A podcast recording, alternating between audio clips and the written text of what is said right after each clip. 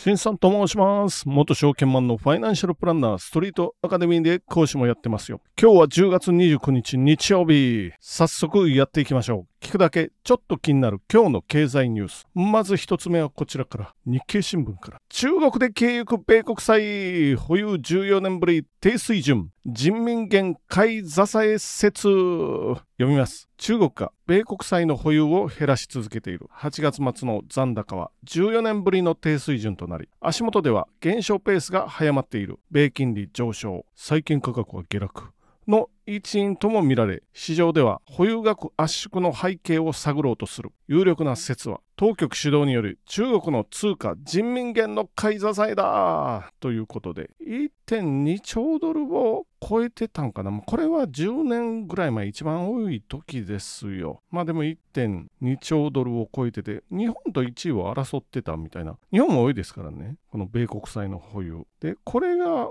今やもう0.8兆ドルということは8000億ドルか。ぐらいまで減ってきてるっていうことになります。で、アメリカが金利今上がってるところなんですけれども、裏側では中国がいると。こういう説もあるみたいです。で、もうちょっと細かく見ると、まあ、米財務省データですよね。アメリカの財務省データでは、8054億ドル、8月時点で約120兆円。これは13年がピークかな。ここに比べると4割も減ってるっていうことで、まあまあ減ってますよ。ちなみに日本が保有してる正確な額は1兆1060億ドルですからね。まあ2位が中国ですけど、3000億ドルぐらいの差が出てきてる。その次はイギリスですよ、英国。これは6000億ドル台なんで、まあちょっと日本はもう中国と比べても、あるいはもうイギリスと比べてもダントツに多いと、そんな感じになってますよ。まあ売りたくても簡単には売れないですけどね。まあ橋本政権の時、もう25年ぐらい前かな、米国債を売りたい誘惑に駆られることもあるみたいなことを言って、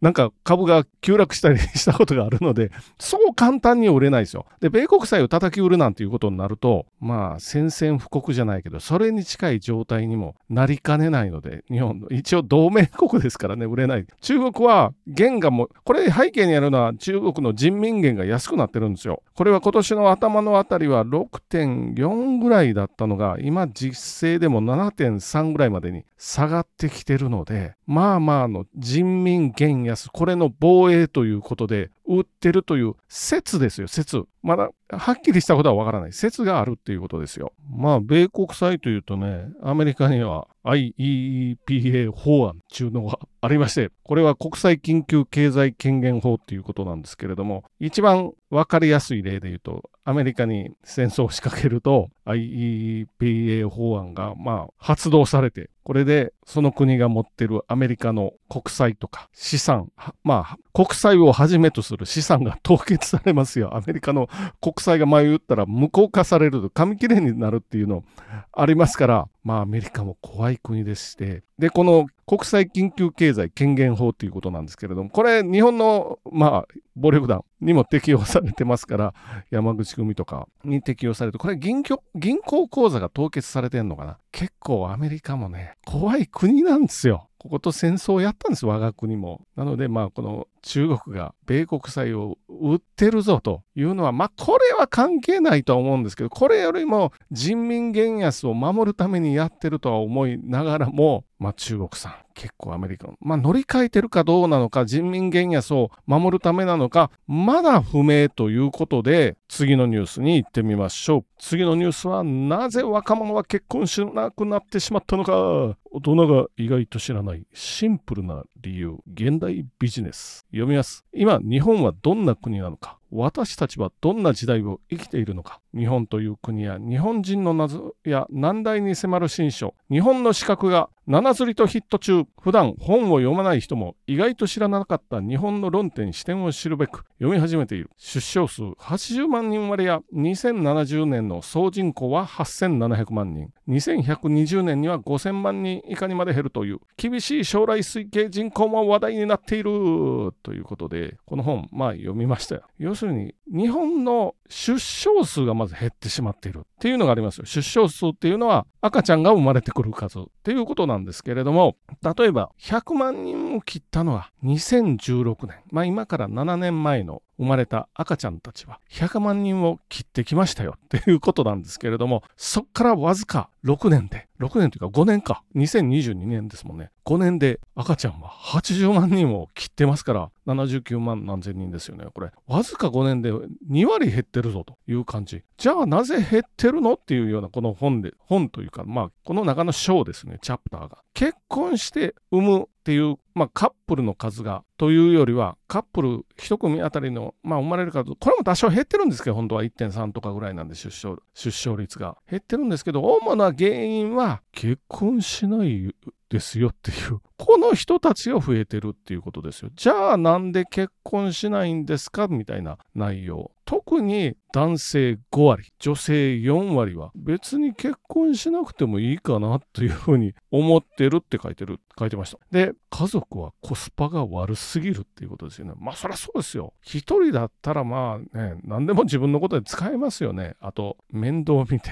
いろいろまあ特に赤ちゃんの時はおむつ替えたりとかあの哺乳瓶であげたりとかし夜泣きもしますよそれはやってっていうことなんですけどまあそれちょっとしんどいなと思う人たちが今増えてきてるっていうのは確かにまあありますよでもまあ自分もやってきましたから。まあ30代、20代ぐらいの時か。確かにその結婚しなくていいというよりもまあ今楽しいからそれでいいかなと。あ、自分を振り返ってですよ。そう思ってて、それがずるずる言ってたら結婚せずに来てた。まあ今そう考えてる人たちが多いんじゃないかな。特にね、やっぱりさっき言ったような理由によって、あるいはお金ももう家に入れ、自分はお小遣い制になって、なんでそこまでしてって思う人が多いと。コスパ悪すぎ。みたいなそういうふうに思ってたら、それはまあ増えないですよね。まあでもこれは個人の自由のような気がしますよ。で、人口問題にここから話を戻しますけど、まあやっぱ日本のこの最大の問題点というかね、少子高齢化ですよ。さっき言いました。2016年に100万人切れして、2022年は79万何千人ですから、これ、段階世代は270万人生まれてますから、もう3分の1どころじゃなくなってるんで、もっと減ってる。まあ75歳ぐらいになってきて、どんどんこうね、高齢なので亡くなっていく年齢にはなってきたとはいえ、とはいえですよ。その、じゃあ段階の世代ジュニアですよね。段階ジュニアは200万人は生まれてますから、200数万人生まれてて、そっから比べても80万人なんていうのは半分にもならないので、これ、この世代が段階ジュニアとか、今50歳の手前ぐらいまで来てるのかな？20年後、まあ70歳の手前ですよ。こっから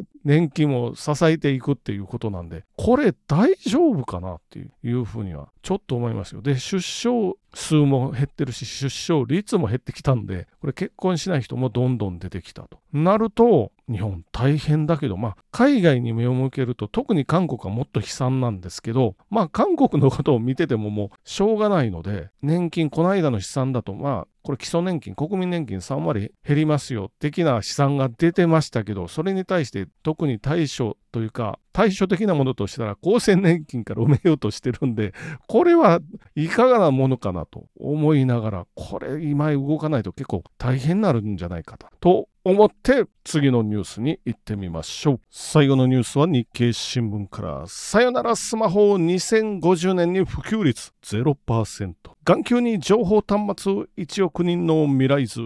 読みます。日本の人口が1億人を切る2050年代には世界ではスマートフォンが姿を消して目に情報端末を装着しているかもしれない。触覚もデジタルで再現されメタバースで現実のようにスポーツを楽しむことも国内人口の半数を占める見通しのデジタル世代が新しいライフスタイルを生むということで、まあ、スマホね、2000、今23年じゃないですか。まだでも3分の2ぐらいが普及、もっと普及してると思うけどな、65%。それが2040年に半分ぐらいになって、で、2050年にはゼロになりますよ。スマホってなくなるの？みたいなお話。そうなんです。なくなると言ってます。パソコンも今50%普及してますけど、2040年には10%になってゼロに。え、なくなるの？みたいな感じですよ。じゃあどうなん？何が出てきますか？となると、スマートグラス、あの VR ゴーグルなんかも含めるのかな？要するにメガネ型端末ですよ。メガネをかけると、ここに今スマ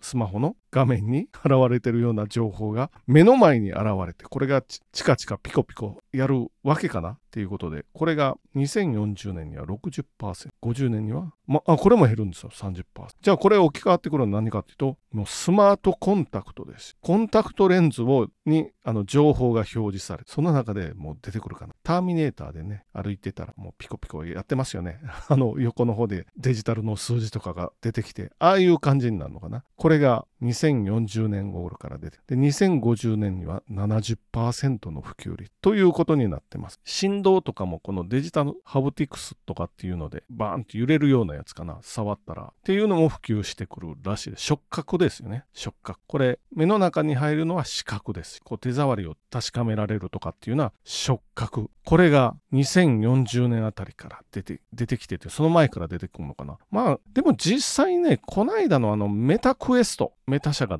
Facebook 社が出してるメタクエスト3デモ画像を見たけど、まあやっぱすごいですよ。これは確かにパソコンがいらなくなる。これ何かっていうと、あの VR ゴーグルをイメージしてください、皆さん。ここにカメラというか穴みたいなのが何個か開いてて、まあ要するに外の景色も見えるか取り込めるか、あ、カメラがついてんのかな？取り込めるかなんかで、外の景色を見ながら、ふわっとね、モニターとかが浮かび上がったりすることもできるわけですよ。で、モニター最大で何面だ ?5 面とかっていうのは出てくるのかな？あ、これサービスによりますよ。どのサービスと契約するっていうか、使うかによって出てきて、サービスによってはまあ、パソコンのモニター上みたいなのがいっぱい出てくるわけですよ。そうすると、わざわざモニター買わなくていい。この間買ったけどな、モニター。これでも、メタクエスト何面もモニター、目の前に表示させることができて、しかも、例えば3面、4面表示させるとしましょう。手でね、動かせられるわけで、こっちにちょっとずれてねって、このモニターさん。モニターさんって言わないか。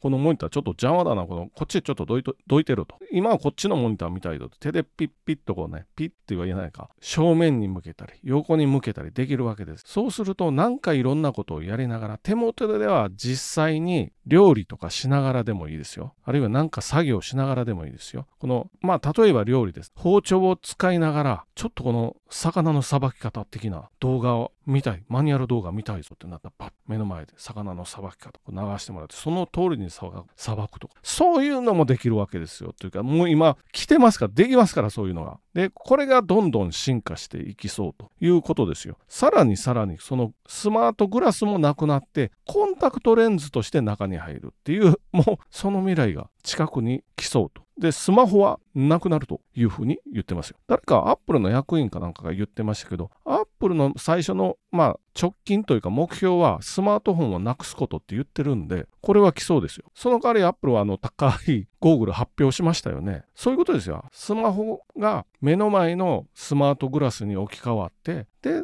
ゆくゆくは目の中に入るコンタクトに置き換わるのを目指してるっていうことですよ。ということは Apple Watch もいらなくなってくるんですよね。目の中にあるので別にあの腕に巻きつけなくてもいいんですよ。Apple Watch あ決済できないじゃんっていうようなお話になりますけど今もう出始めてるのは出始めてるっていうかもう出てるのは指輪型ですよ。指輪でピッて決済できます。これでおしまいみたいな。で指輪でなんか心拍数取ったりとかね血流の流れも取ったり近未来がもうすでにこれは来てますからね。これ日本の企業も、まあ、デジタル化で遅れよと。スマホでも全然遅れよと。スマホで悔しいのはもう i モードなんていうのを日本がやりだしたのに、今こんなことになっこのまんまね、遅れていた。まあ、ここ、今日のお話とはちょっと関係ないところですけど、AI でも遅れを取りそうになっまたこの、なんていうか、携帯化ですよね。あの、グラスとかコンタクトなんで、体に身につけるものでも、先を行かれるともう取り返しがつかないぞ。日本の企業さん頑張ってくださいね。と思いながらも、じゃあ終わっていってみましょう。本日もご清聴どうもありがとうございました。